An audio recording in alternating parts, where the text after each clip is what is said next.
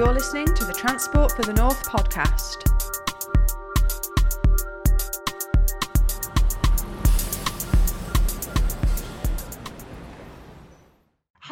And welcome to the Transport for the North podcast. I am your host, Gemma, and today's episode we are going to be revisiting our latest TFN Talks webinar. You may remember that we launched this webinar series last summer to help bring together um, Northern leaders, industry experts to talk about all sorts of transport matters and everything going on in the world of transport and beyond. So we held a few of these um, over the summer, and uh, very excitingly, they are back for 2021, still virtually, of course, such is the uh, the new normal that we are very much living in at the moment. So, um, let me just tell you a little bit about the uh, the recent TFN talk session. So, it was all about freight uh, Northern Freight and Logistics, Decarbonisation and Innovation. It was chaired by Nicholas Hellen, who is the transport editor at the Sunday Times.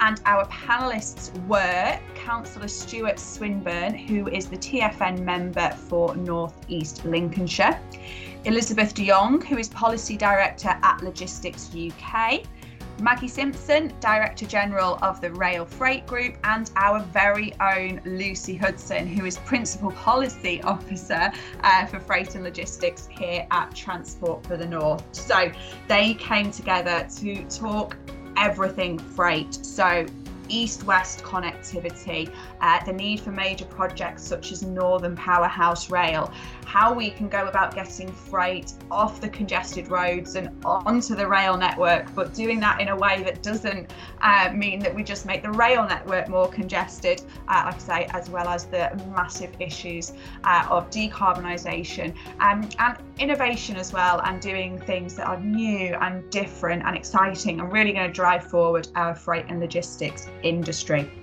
That's enough of me uh, telling you what they talked about. Let's just go ahead and hear from the TFN Talks panel themselves. Good afternoon welcome to this edition of TFN Talks, Northern Freight Logistics. The broad brush heading of what we're here to discuss this afternoon is decarbonisation and innovation, which translates into quite concrete questions in a week when we're expecting to hear the results of the um, union review from Peter Hendy, uh, it's a good question. It's a good time to um, find out what's actually happened in the seven years since George Osborne talked about the Northern Powerhouse. My name's Nicholas Hellen. I work for the Sunday Times. I'm transport editor there. As I've already said to your panelists, I'd probably claim to be the most northern of the lot of you. I was brought up within walking distance of George Stephenson's cottage in Wylam. And for those of you who are, um, who, for whom that doesn't mean much, he's the um, he's the guy who basically invented railways in Britain and actually very topically for today created a, uh, a, line from Liverpool to Manchester back in 1830. So um, back in those days, as we all know, the North was ahead. Um, the, the premise of TFN is that there's some catching up to do. So that's what our panelists are going to tell us about today. Starting with Stewart Swinburn, who's both a board member of the TFN, uh, covers the uh, Northeast Lincolnshire area, which um, of course includes Britain's greatest, uh, conta greatest container and other port, Immingham. So the floor is yours, Stewart. Oh, thank you very much, uh, Nicholas. It's, uh, it's nice to be here this afternoon. And obviously, my name is Stewart Swinburn. I'm a, a Northeast Lincolnshire Cabinet member um, for Highways and Transport. And so, obviously, my concerns are around about the freight and basically round about you know the future rail improvements. We do have Immingham is in uh, in known to be um, the largest in import and export of goods, not largest in uh, in size as a port, but we are largest by names of import and export of goods. We still hold the tonnage record in Immingham, and uh, which we're very very proud of. So there's a lot of concern about you know the actual rail improvements and how HS2, for instance, will impact on us um, we need it to HS2 to talk about and release the capacity to be used for transport freight. So it's a, it's a big thing for us at the moment, and we're always looking at the decarbonisation side of things. Um, now we've been uh, just announced uh, just recently, I mean, the last few days about Immingham um, and the Humber receiving the Freeport status. So obviously that is going to be a big concern for us. If we haven't got the infrastructure in place, um, then it needs to be looked at and hoping that TFN will take on our concerns about making sure that the infrastructure is there for when we take on this uh, massive role. Thank you very much. So the um, we'll, we'll, move now to Maggie Simpson, who's Director General of the Rail Freight uh, Group, um, which, which basically speaks, as, as the name suggests, for all of rail freight across the UK. So over to you. Thank you very much and a pleasure to be here today as always. So as Stewart's indicated, last week we saw the announcement of, of eight Freeport zones. Three of those are directly in the Transport for the North area, Liverpool City region, uh, Tees and Humber. And uh, of the other five, uh, almost all of them have strong trade links to and from the north of England, serving importers and exporters across the region. And it's an indication of just how critical the north of England is for freight and logistics transportation. I, I looked it up that around a quarter of all UK households are in the north of England. That's a heck of a lot of consumers. Uh, if, like me, you've uh, your online shopping habits have boomed in the last year, uh, then uh, you'll be looking for warehousing, on-time delivery, fleet-footed, quick and sustainable logistics to get those products to you. And that's before we add in the needs of businesses as well. So it's absolutely imperative that the north of England's got the right infrastructure for freight, and that it's got the right low carbon sustainable infrastructure for freight. And frankly, uh, as Stewart's indicated right now today, it, it just doesn't have that in the way that we need it. And it's frankly time it changed if we're going to unlock those government ambitions, whether that's for Freeport, rebalancing or economic growth. Uh, we know that using rail freight today is, is low carbon. It makes 76% to use the stat less carbon uh, than using road freight today. Uh, and I know we're all chasing net zero 2050, but as a colleague reminded me the other day, a ton of carbon that you've saved today is 29 tons saved by 2050. We kind of got to get on with this now, not waiting for a miracle to happen in a decade or two's time. And that means we need to be pushing forward with modal shift today, and we need to be for, pushing forward today with short-term plans for decarbonising uh, rail freight and indeed road freight and other parts of the transport infrastructure whilst this is going on, we've got members chasing growth. I mean, just some things that have been happening recently, the trial for Kraft Heinz on using rail freight uh, to deliver into their factory. We've got a boom in construction materials coming out the peak quarries, busiest ever March. Uh, last year, second busiest March coming up, busiest ever December. This is supporting HS2 construction at Birmingham, but it's supporting infrastructure across the country. Uh, we've got 775 metre, three quarters of a kilometre, half a mile if you want to use that, long trains uh, running now into Manchester. To get you an idea of the scale, for Southerners, it's the distance from Euston to King's Cross. For Northerners, it's the distance from Manchester Piccadilly to Manchester Oxford Road. That's how long one of those trains are. So those things are all happening despite the fact that the infrastructure isn't there. But what do we need to do then to support more, support modal shift? First of all, we've got to sort out the TransPennine upgrade. We still don't have confirmation, despite the money going into that scheme, that there'll be capacity or capability for freight in there. We've been chasing this now for half a decade and it's time we got those plans confirmed to get a pass for freight across the Pennines. Secondly, if, if we've got schemes which are taking obviously time to work through, can we rebalance how we use the network in the meantime? Uh, we all want to see passengers come back to rail if they take their time coming back, can we use that capacity now to run a bit more freight? In the meantime, can we run that freight a bit more efficiently than we do? And then what about electrification? We don't have enough power supply on the East Coast main line for freight to run with electric traction, even though we could, we've got the locomotives to do it. Uh, we need to link into some of the ports that are close to, but not on the electrified network with some infill electrification. And we need schemes like the Hope Valley upgrade to properly take account of freight in a way that they're not doing at the moment. And then, of course, looking further out, HS2 and Northern Powerhouse Rail uh, need to be progressed and need to have the right answer for freight as well. So there's a huge opportunity out there, opportunity for rail to help decarbonisation. It's not the only part of that story, huge opportunity uh, to unlock free ports, to unlock the potential. And we can do that with the private sector investing and the right balance of capacity on the network. Thank you. Thank you very much.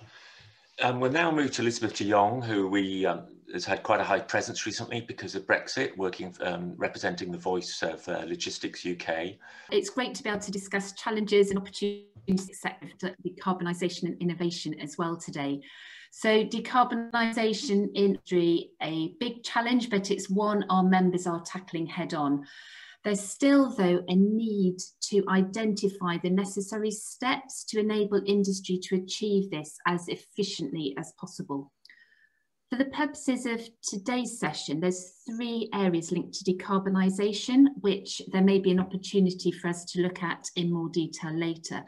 The first is reducing carbon by reducing congestion. So congestion is one of the biggest contributors to pollution, whether it's caused by queuing traffic within our city centres or holds up on our major truck roads networks. By both improving existing infrastructure and investing in new infrastructure, we can reduce congestion, therefore reduce pollution. Uh, Logistics UK, as you'd expect, is very supportive of Transport for the North strategic transport plans over the seven corridors, which focus on infrastructure improvements across all modes, but also our response to the Union Connectivity Review, we think is going to be out this week, highlighted the importance of within country infrastructure in helping uh, bring the region, the nations together, including Transpennine Road and rail proposals there. The second, decarbonisation is important, uh, modal shifts important to decarbonisation. Um, another way to reduce congestion is to have less trucks on the road. That's why modal shift is important. And we need to continue to insist that rail is made a viable alternative to road transport. Um, rail freight the potential for strong growth.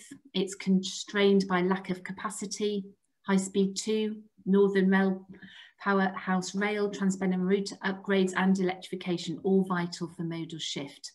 And the third area for us, which is important and linked to decarbonisation, is rethinking our approach to larger vehicles. Big can be good. Larger mode of transport should not be demonised in our quest for low carbon transport. They are in fact key to it.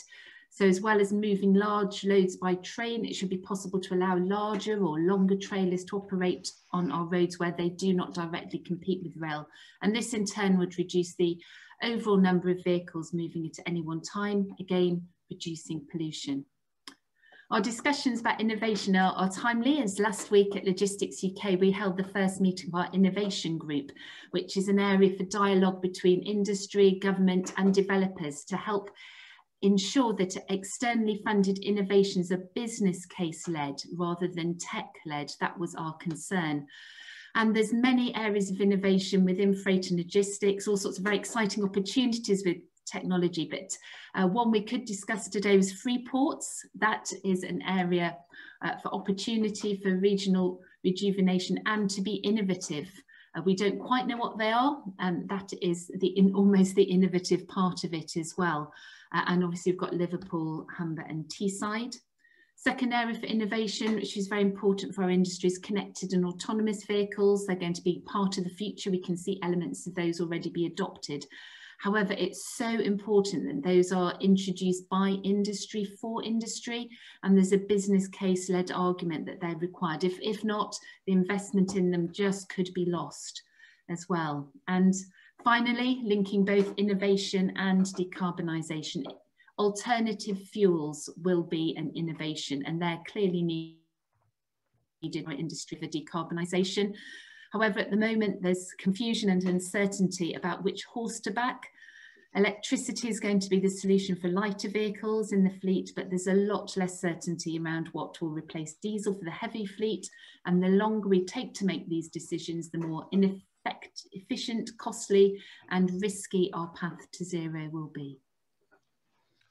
Thank you very much. Um, now, now we move on to Lucy Hudson, who's a Principal Policy Officer at TFN and gave me a fascinating crash course in all this last week. Um, over to you, Lucy, and then we'll, we'll fire all the difficult questions at you because you've got an amazing grasp of it all. Thank you. Thank you very much. Um, so because I because I'm I'm sort of following on from three really sort of detailed discussions, I'm going to um, describe what Transport for the North is doing in the space of firstly decarbonisation and then freight and logistics in terms of the strategies that we're working on. Um, and then I've been ticking off a lot of things I was going to say, but because they've already been covered by the panel, so that's really good. Um, and hopefully it means I will be quieter sooner, which is good, and we can have time to go into the questions. So the first point to make is because we're focusing on the decarbonisation agenda, we have um, a decarbonisation strategy going to our board um, in March, um, and that is alongside the freight and logistics strategy that I'm working on as well. So there are two really really big and key areas of work for TFN. Our um, our role is to provide um, statutory advice to Secretary of State on the transport investments that are needed. And to do that, we need very detailed um, analysis and, strategic, and, and, an agreement across the North of that strategic direction that we need to take. And that's that's the sort of key role that the strategies we're developing will enable us to, to do and deliver on behalf of the North. So then what's the freight and logistics strategy? It's going to be a vehicle to showcase the North freight and logistics assets. It's going to show you uh, where we need the investment, why we need the investment. Um, there's, we've done some very um, snazzy modelling on, um, on demand suppression, so where freight trains have to wait um, in sidings, where you could get two freight trains through in that gap. Um, what does that mean for what does that mean for the network? And that's not really been done before. I know other colleagues now from other subnational transport bodies um, are also using that methodology that we've developed, uh, which is really good and really strong. Network Rail like it because it's not been used um, in that way before. So that's that's a really good, strong sort of foundation by which we can make that argument for increased investment in um, especially the rail freight networks. So the strategy is not going to be all these new ideas. We've made sure that we've done a very careful uh, and considered uh, review of all the existing strategies that have been published by partners, by um, by us, by um, by by Rail Freight Group, Logistics UK, other people and other authorities, we've, we've looked at that and then said, right, okay, well, where have we identified the gaps? What were they? Are they still relevant? And does the modelling match up with that? So we're not, we're not reinventing the wheel. We're not saying this is completely new. We're saying these things are still a problem um, and we need to deal with them. So the, the three things that are kind of the big things within the within the strategy: modal shift, decarbonisation, and then we we we took touch on free ports. Thank you. Now, it might be one for Maggie, it might be one for Elizabeth. Just to say, what timetable do you expect to see for the, the big projects that you all, you'll want answers on, uh, HS2, Transpennine route upgrade, and of course the, the whole Northern, House, Northern Powerhouse Rail project. You've got three massively expensive schemes there. And what I'm not really getting is any sense of the time frame and what it is to serve. So we've mentioned we've had mention of free ports. I'm not really picking up anything on which of those free ports are currently inadequately served, nor am I really hearing what the timetable is. I'll have to have a go and others can come in. In terms of which free port hasn't got the right capability for hmm. transporting freight in and out, the answer is all of them. From a rail mm. point of view, none of the free ports uh, in the north of England have got the right rail connectivity at the moment. Some are better than others, but overall they don't. And if I cast that net wider, even looking at some of the other ones uh, further south, uh, there are challenges on those routes as well. Uh, but there are there isn't that connectivity. In terms of timescales, the Transpennine route upgrade is so important because it is first. That development work is is is active. It is going for funding now, mm. and the plans to date haven't properly dealt with freight. And that scheme is one that's going to be, you know, on the ground later this year and beyond, actually doing physical work. So we need to make sure we've got the right answer from that quickly. Now, Northern Powerhouse Rail, HS2 are no less important, but their delivery timeframes are, are, are much further out. Mm. Post passenger recovery, a post TRU. We need to plan them right now because this is, you know, the, the railways are going to see increasing demand from passengers and freight uh, as, you know, as the economy recovers and decarbonisation progresses. But for me, it's about what are the short-term things we've got to be doing this year, next year, the year after, as well as the plans which take us down a longer term project profile in 20, 10 to 20 years time. I've got a detailed question for Maggie, which do, which is kind of relevant on that. We'll just have to try and duck and dive between the large and the smaller. We've got a question from uh, Tony Plum, which says to all panelists, saying that the uh, the freight, the planned freight train provision on on the TransPennine is only the existing 11 trains per hour. Basically, yeah. who's who's putting up the argument that that isn't sufficient to network rail and DFT? Do you, do you agree that? What's the tell us what the issue is there? Yeah. Yeah, I mean, absolutely, we are putting the pressure on, and we have been for half a decade now. I've got uh, members of my team who are, you know, working every hour they work for me on this topic. We're in the working groups. We've been lobbying uh, at every level, and, and Lucy's nodding because she hears from us, uh, if not weekly, then you know, then certainly fortnightly on the topic. Uh, you know, we've been making real progress, but we still don't have that commitment to having an hourly pass for freight uh, with the right gauge for, for the containers that Stewart mentioned coming into ports like Immingham, Teesport and Liverpool across the, the Pennine and into those conurbations, and that's what we need. Yeah, I think from a TFN... What's the, cost, what's the cost implication of that, though? What, you, what extra capacity are you looking for, and what's the cost, please? Either, any one of you. So, so it, it depends what you assume about some other things, and that's why it's a complicated question. So, is uh, yeah, without wanting to get into the tumbleweed of this, mm. you know, to what what's that interface between Northern Powerhouse and TransPennine? Are you going to do some work at the same time? Uh, there's also a question I think about uh, how we use the capacity now. So is the passenger railway going to build back to where it was in five years, two years, seven years? And could we run some freight, not in the peak perhaps, but in the off peak now using some of that capacity? Because that changes matters. It is a, there are some small bits of infrastructure that you might want to add if you're going to run more freight and more passenger you might actually want to add some of that to get a reliable passenger service anyway. And there are two only tunnels where you might have to do some physical work to allow a container through. Yeah, can I just come in on that a bit, uh, yeah. Nicholas? Um, um, we keep on about it, and Maggie keeps emphasising it quite rightly so about you know the, the, the infrastructure that is needed for a lot of these products. And we've talked about the freeport side of things, but if we are want to make sure that the freeports you know fulfil to their full potential, then we have to get this in, even on the smart, the minor roads. I mean, whilst in northeast Lincolnshire we have the ports are, are served very well by the M180 motorway, but it is the, uh, the the whole road network that we're looking at including the last mile of any journey and the vital connections with economic activity. That can only make a difference actually to whether the goods arrive on time.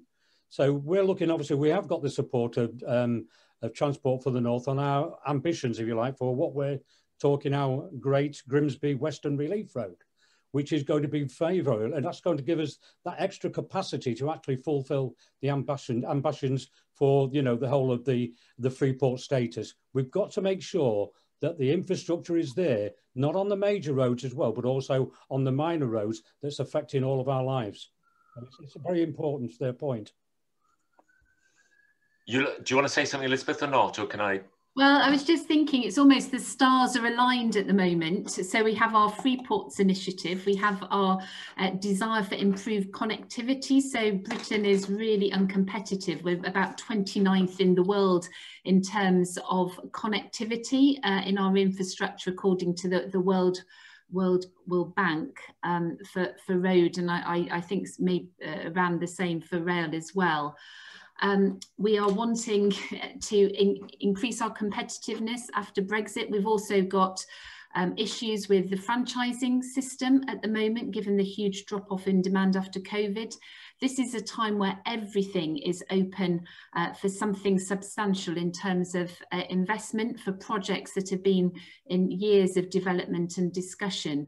Um, and we should, uh, this is the year for pressing um, to get to get things delivered and get commitments. Can I just come in as well? I think from a TFN perspective, we've all, we've repeatedly said and we've repeatedly supported the arguments that Maggie's made and Elizabeth have made and Councillor Swinburn on behalf of North East Lincs has made about um, the TransPennine route upgrade being a very, very key part of the North part of the northern infrastructure. When you look at the um, Northern Powerhouse Rail developments, um, they're key to not only to um, speeding up journeys across the north if we deliver the new lines, but there are also that release capacity where that is available, um, it will offer enhancements for the freight industry as well. Now you've got to be careful and make sure that the access points are where where um, where the where the trains join and then leave the classic network. We need to make sure those pinch points are still uh, free flowing, and that's part of the um, research that we're doing at the moment to, to, double check what's going on on the network. When you think that the um, in 2008 the West Coast upgrade was absolutely scuppered because um, the people looking at the project hadn't fully considered the needs of the freight industry.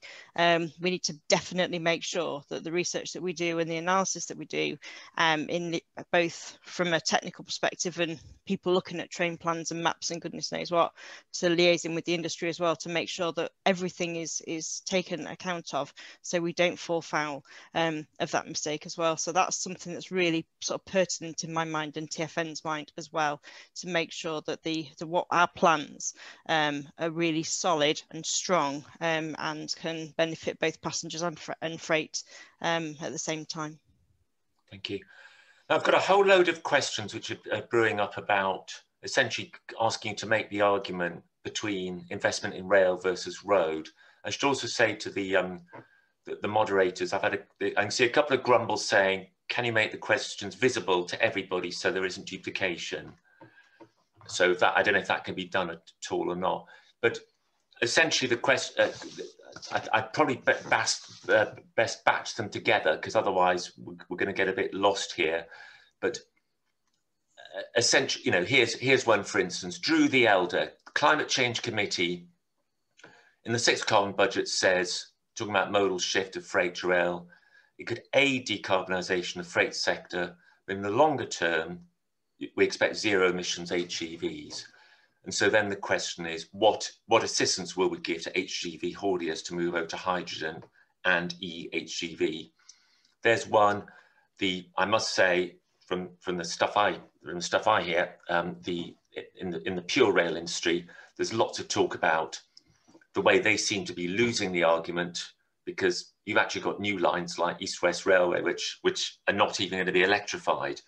Um, there's another one in that sort of area which is um, um, here, white paper, same person, white paper published in 2020 on e-highways, estimated a budget. Sorry, this is, uh, this is basically uh, lobbying, lobbying for, um, it says uh, a, a, test section on the M58, but there's, there's, there's also talk here of the relative costs of HS2 versus, versus roads whoever feels they're best placed to say that, how, how is the argument shifting between road and rail at the moment, whether on decarbonisation or simply on volumes? You've got, I know there are many strands to come in here. Who wants to fire off first? Elizabeth, perhaps, yeah? Yeah, so we're a multimodal um, trade organisation. So we have work in we have working councils in in rail, in air, in water, uh, and then in road. Um, there are more members for road because road has uh, more journeys uh, and so on in terms of our, our, breakdown. But we often have these discussions and in fact the conflict is, is very little indeed because we want an optimized system. So it's not about fighting at the edges, it's about making sure each mode has a particular function. And uh, I, uh, there'll be a minister from a little while ago who Maggie may smile when they remember, and all they talked about was moving lobsters from Cornwall by freight trains. And each mode really needs to, to to be optimized and do what it does well. And we don't need to be constraining. There's going to be new modes all the time. We've got our e-cargo bikes, we've got drones, we've got big drones, we've got small drones. And just to think in, in terms of what a particular mode does will constrain us from reaching a, a point of, of better efficiency. So I don't think we need to be having those trade-off. We can come together with our business cases, the valuation of freight versus passengers versus ro road versus. That's why we have uh, economic cost benefit systems. We should be able to have rational discussions uh, about those and seek to optimize all. I think well, we have to remember it's a private sector business here. So I, you know, I get really frustrated when when I hear these arguments that say, okay, well, you know, come on, rail freight, do all the heavy lifting now because you're low carbon, but would you mind very much closing your businesses down in 30 years because all the trucks will be battery by then? You know, we're not going to support invest in you now because we don't want you in the long term. You know, you can't get people to invest in a business if there isn't a long term proposition for it. And ultimately, this comes down to government choices about where it spends its money. And, and you're right that at the moment, the strategy, I think, for decarbonisation is uh, we want to decarbonise the economy, but we don't actually want to spend any money on it. And that's what we get all the time, I think, that pushback. And, and that has to change because if, for example, we could power up a battery HGV to replace the entire HGV fleet for 2050. And I think, as Elizabeth alludes to, there's lots of questions about all of this. Then government still has to invest in charging networks and it probably has to invest in the grid in a different way. And it might have to put overhead wires on the motorway network because that's some of the current thinking about road decarbonisation. So there isn't, I don't think, a free good. What we've got to do is try and work out the most energy efficient and quick acting way of leveraging that decarbonisation. And that has to be about every mode doing something. There isn't going to be a let's switch off one mode and use another mode solution to this. We've all got to work together to do the most efficient thing. If you want to move 100 miles with 50 containers and do it electrically, use a train. If you want to use an e-cargo van into a city centre, make it battery. If you, you know, you want to put a lobster on a train, even do it. But it, it, it, there isn't a single mode solution to this. Um, Thank you. On one thing you said, um, the government wants to decarbonise but doesn't want to spend the money. Um, just spell that out if you would, because in the area of um, the, the, the, motor, the car business, we've had a couple of very big things, one of which is the announcement that we're not going to have pure ICE uh, motors being sold beyond 2030, which is only what eight years, nine months away. And also from Monday, we're going to have clear clean air zones affecting about eight to 10 million people by the end of the year who will be paying simply to travel around towns and cities if their if their car is from before a particular date. So are you are you saying that that decision simply being ducked for the railways and what would be the equivalent for the so, ones which we've seen in the motor trade, which have had massive effects, which is why Tesla is the most valuable car company in the world. Yeah, so, so there's a question about incentives, and it, it is entirely sensible to use incentives to cause people to change what they do in the situation where the thing that you wish them to do is doable in the time frame that the incentive applies. So that that's cool if there's something out there which is available or close to technology available and you want to use an incentive to drive it over the edge into viability, those financial tipping points are great. So yeah. today you could, you, you know, if we want to use electric on the network or diesel on the network, it's the same access charge. You know, so, so you might say, well, you could do something around the margins on that. But actually, if you're in a situation where the technology simply doesn't exist, you can't incentivize the laws of physics. That's mm. what we're about here the laws of physics say that the amount of battery or hydrogen you need to move a freight train that is half a mile long simply doesn't exist in the scale that you can build it. And it's the same with HGVs. You know, there are prototype battery HGVs, but the laws of physics mean that you're carrying more payload in battery than you're carrying in goods. It's not, you know, it's not yet the point. So, so at some point you'll reach a technological state where those incentives work and you can set that deadline. But if, if it doesn't exist, you can't do that. I've got no. Can I just have, have a couple of points on that, if you don't mind, Nicholas? Um, I think it's absolutely right what Maggie's been saying and what Elizabeth's saying. I fully agree with them. Um, but I think you've got to support, you know, especially where we are uh, in the port of Immingham. I think we've got to support both rail and and uh, um, road for for the sort of thing that we're talking about. I think we all know, really, uh, uh Nicholas, what the national targets are for decarbonisation. And I'm sure that those targets will be taken uh, an advantage of what North East Lincolnshire has to offer when it actually comes to the success of the offshore, wind industry, the maintenance side of things. Very, very big things happening down here in the in North East Lincolnshire with those particular ports. We've got the training facilities now with the catch development, very big for us, and the capacity for power generation. um, for freight vehicles. And we're talking about freight now. We've got to get towards these decarbonisation targets and the infrastructure. And we are locally actually uh, developing infrastructure to charge electric vehicles through our local transport plan. So yeah, we are working very well towards that, and it's a big thing that we've got to do. But it all links, doesn't it? It links to what we've been talking about before, infrastructure. You've got to have that infrastructure in place to help you to, you know, move forward, and and that's a big thing. But we have got the availability, we've got the the means of doing it. So we've got to, you know, unite and work together for it. Yeah, can I just come in as well? I think from from a TFN perspective and also from other subnational transport bodies that are active, um, part of this part of what we do is generate evidence and work out sort of what what the what patterns are being observed around journeys and stuff. So, uh, um, other um, STBs are looking at sort of the van journey pattern. So where you have a concentration of vans in one area doing shorter journeys, they're pro probably going to be doing deliveries.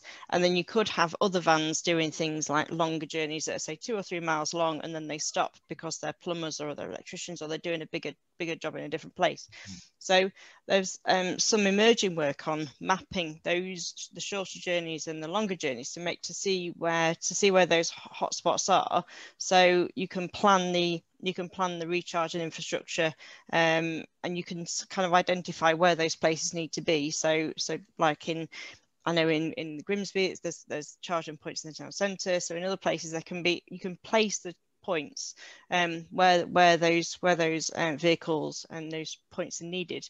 Um, so I think it's it's not only is it getting the the policy right. So the, when Maggie talks about making sure that there's and Elizabeth talk about the certainty around from government, what what which horse are we actually going to back here? What's what infrastructure do we need?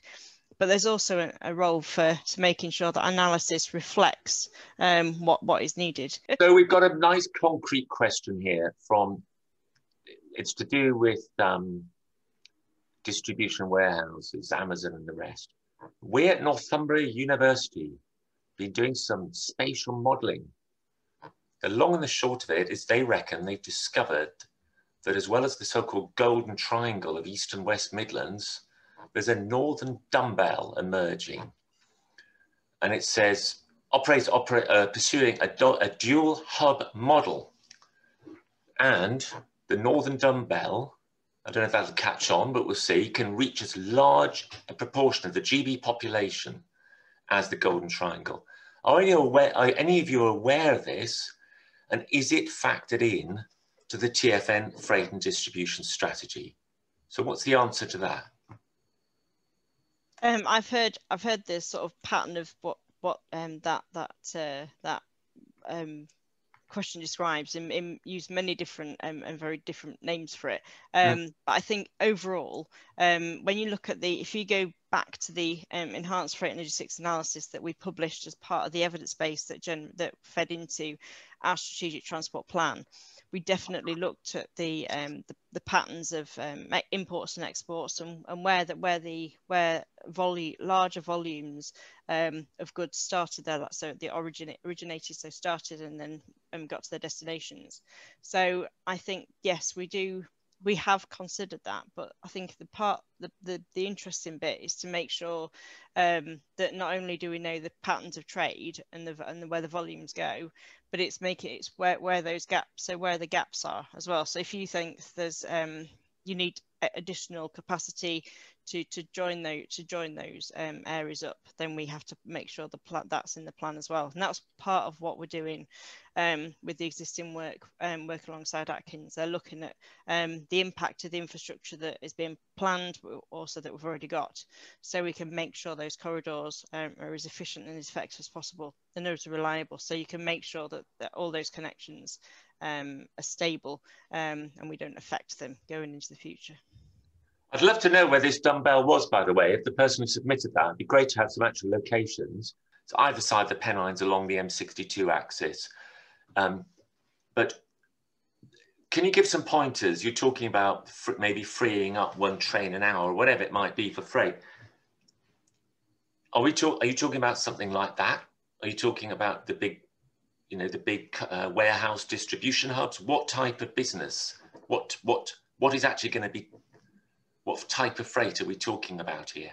So th there are different sorts of freight. So the the real suppressed demand at the moment from Teesport and Immingham is for container traffic, and that needs to go into a suitable terminal. At the moment, that is Trafford Park in Manchester or Widnes or Garston at Liverpool, but there are others which are at the planning stage. Um, you know, developers looking at additional sites for that kind of traffic. And what we have seen in the Midlands is that if you put the warehousing on a site that has got a railhead, and, and the obvious one in the TFN world is iPort at Doncaster, if you put warehousing on a site with a railhead, that gives those occupiers the opportunity to use rail. And if you put that warehousing on a site that doesn't, well, then they can't. And so that's how we have, you know, a dozen trains a day coming out from Daventry and phase three being built there. As we speak, we have six or seven trains a day into iPort at Doncaster. We have, you know, a dozen trains a day still going into Trafford Park. So not, not all rail, not all warehousing can be rail connected, but where it is, it's working. So when I see for massive new warehouses being constructed along the motorway at Doncaster, for instance, should I be should I be worried about that, or is there actually no alternative? Is that a short-sighted decision, in short, well, or could it be picked up by rail?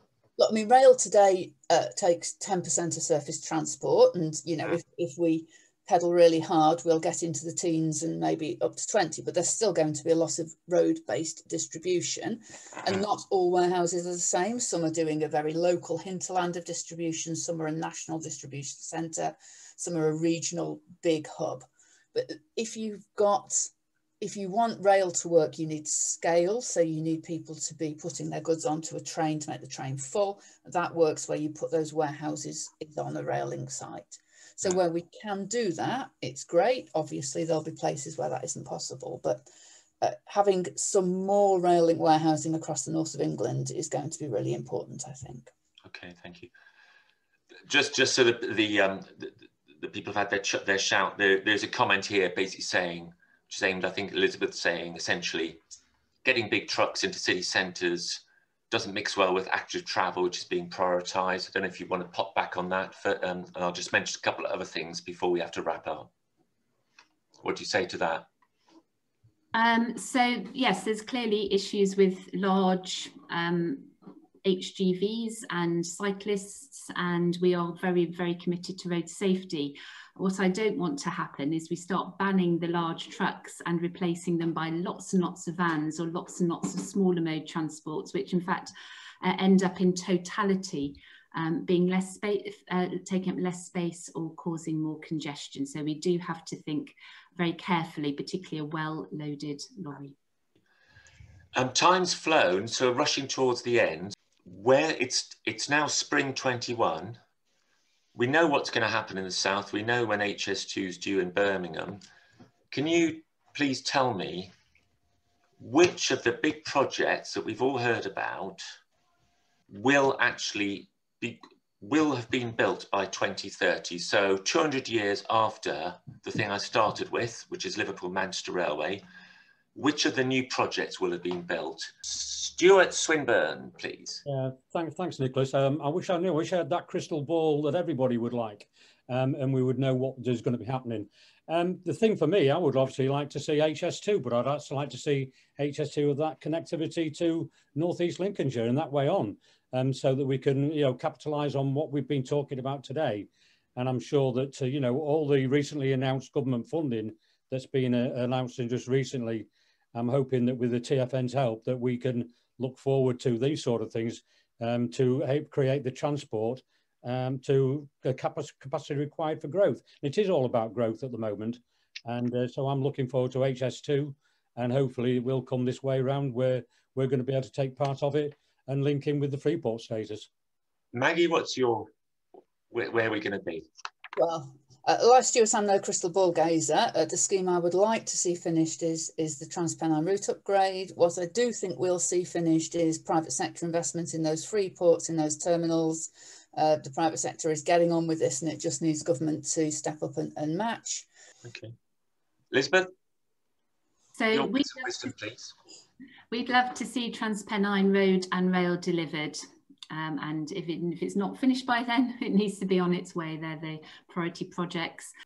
Lucy, do you want to wrap up? wrap up, um, I think the the key thing I'd like to see, um, like the like colleagues, is the is the Transpennine route upgrade for freight. Um, definitely, I think that's what I think you could get um, more than ten thousand vehicles um, a week off the M62 and and the, on that east-west connectivity if you deliver that, which I think is really powerful. Well, I think that brings us, unless the organisers want to say something, I think that brings us to the end because um, we were given an hour. Um, yeah.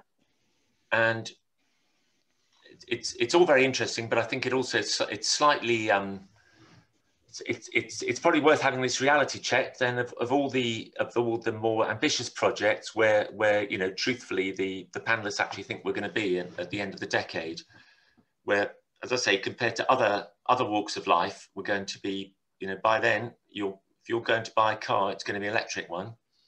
So it could be that this, the freight the freight business is doing a bit of catching up. But thanks for joining us. And that's over now. Well, I hope you enjoyed hearing from our panel there all about freight and logistics, a really, really interesting area. Um, and of course, we were speaking about freight ahead of our upcoming freight and logistics strategy, uh, which I know Lucy Hudson uh, referenced in her, um, her items during that session. So that's a really interesting area of work as well. So stay tuned for more on that. Stay tuned for the next TFN talks as well. Make sure you are on our All Points North mailing list so that you get all the details about the upcoming events. If you head over to the website transportforthenorth.com, scroll down to the bottom of the homepage, there's a little box in there to put your email address in to make sure that you receive our weekly newsletter. And don't forget that you can join us over on Twitter as well, we'll be promoting all the upcoming TFN talks and all our other events and news and activities on there as well. Thanks as always for tuning in, and we look forward to speaking to you very soon. Take care. Thanks for listening to the Transport for the North podcast. Don't forget you can subscribe on Spotify and SoundCloud so you never miss an episode. You can find us on Twitter, LinkedIn, and Facebook for all our latest updates. And join us on our website where you can find all the latest news and sign up to our All Points North newsletter.